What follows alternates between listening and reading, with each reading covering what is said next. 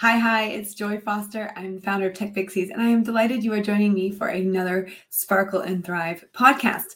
This time we are going solo again. I had so much fun with the Thanksgiving episode. I thought I would try a Christmas series, just you and me. And I think this one you're going to love. It's all about creating a vision for a life that you would love.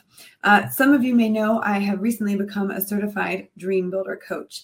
And this is really in alignment with who I am and what I want to do in the world. And that is help women to become financially independent by chasing their dreams and not just chasing them, but realizing their dreams. And it all starts with a vision for this life that you would love.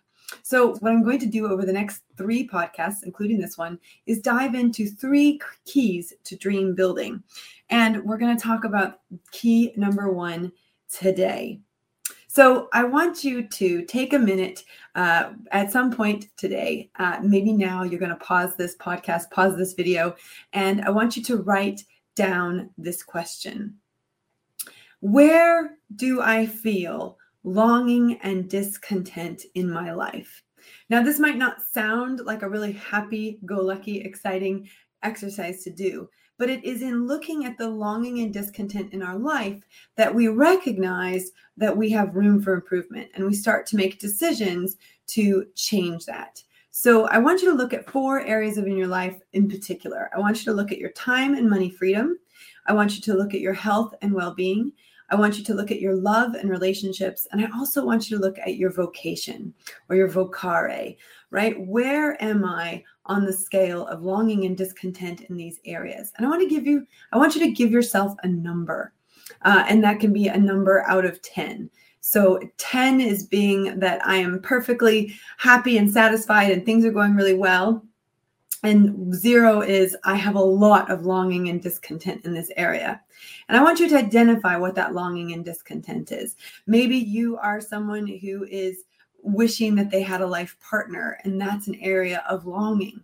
Maybe you are working really hard, but you're not earning what you're worth. That's an area of discontent in vocare or vocation. Uh, really think about where you are on that scale and I want you to add those together. And that's going to give you a number. And that number is going to be out of 40. And that's going to tell you where you are right now. And that doesn't mean that it's going to be where you're going to be in three months or one year or three years, but it gives you a starting point. And a lot of people don't do this exercise. A lot of people don't actually wonder, where am I right now? 90% of what they do is subconscious, and they're not actively, consciously uh, thinking about what they would love and where they are. So that's the first step that I want you to do.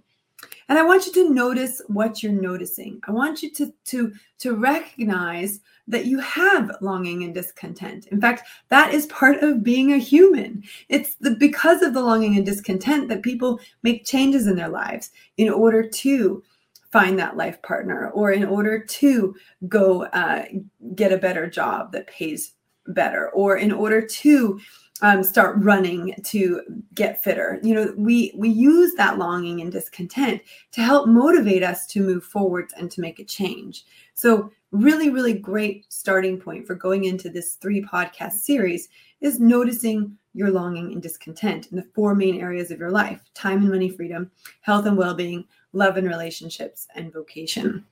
All right so we're going to talk today in this podcast about the number one key to dream building and that is design the dream.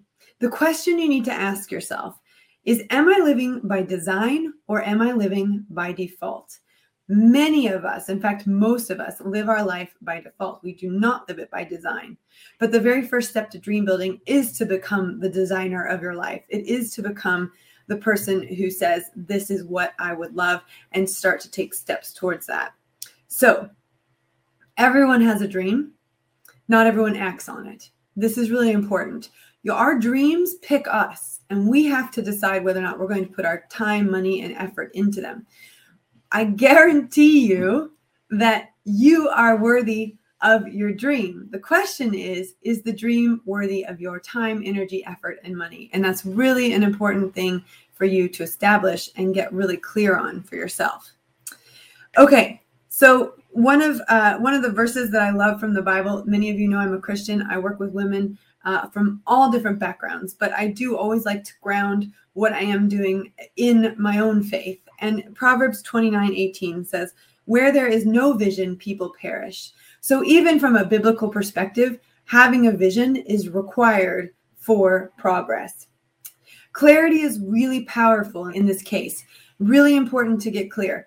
If you go to the bank and you say, I'd like some money, please, the, the teller behind the bank counter, of course, we don't really go into bank counters anymore, but the teller is going to ask, is going to say, How much money would you like? Right? And this is really important that we ask ourselves these questions, that we ask ourselves uh, the, the question of what do I want? What would I love? Let's get really clear on this. Don't just go to the bank teller and say, I want some money. They're not going to know how much to give you. Ask for an amount. You know, if you tell them five pounds, they'll give you five pounds. If you tell them 500 pounds, they'll give you 500 pounds. Obviously, whether or not it's in your bank account is important uh, for you to get that out. But the point is, let's be clear. Let's be clear about what we want. Clarity is actually an essential piece of this. Uh, the quality of our lives very much depends on the questions that we ask. So if you are not finding that you have clarity on what you would love, we need to ask better questions. All right, so this is your next piece of exercise uh, that you need to do. You're going to now take those four areas time and money freedom, health and well being, love and relationships, and vocation. And now I want you to ask yourself key questions like, what would I love? And I want you to write it down. Use inspiration from your longing and discontent to work out what would I love in each of those four areas of your life. And this is the starting point to dream building. Many, many people don't take the time to do these two steps. So, these are going to be nice, short, and sweet podcasts to get you started thinking about what you'd love in 2022, 2023, 2024. Think about the next three years. Our brain focuses on what we think we can do within a one year period. We want you to go beyond that. What could I do in three years? Put put your put your vision for your life a little bit further out from what your brain thinks you can and can't do. And just bear in mind, Henry Ford said, if you think you can or you think you can't, you're right. And that's going to be really, really important as you write these things down.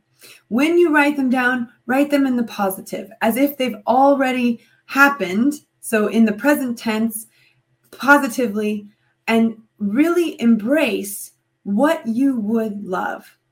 I would start the, the sentence I'm happy and grateful that I am now fit and healthy.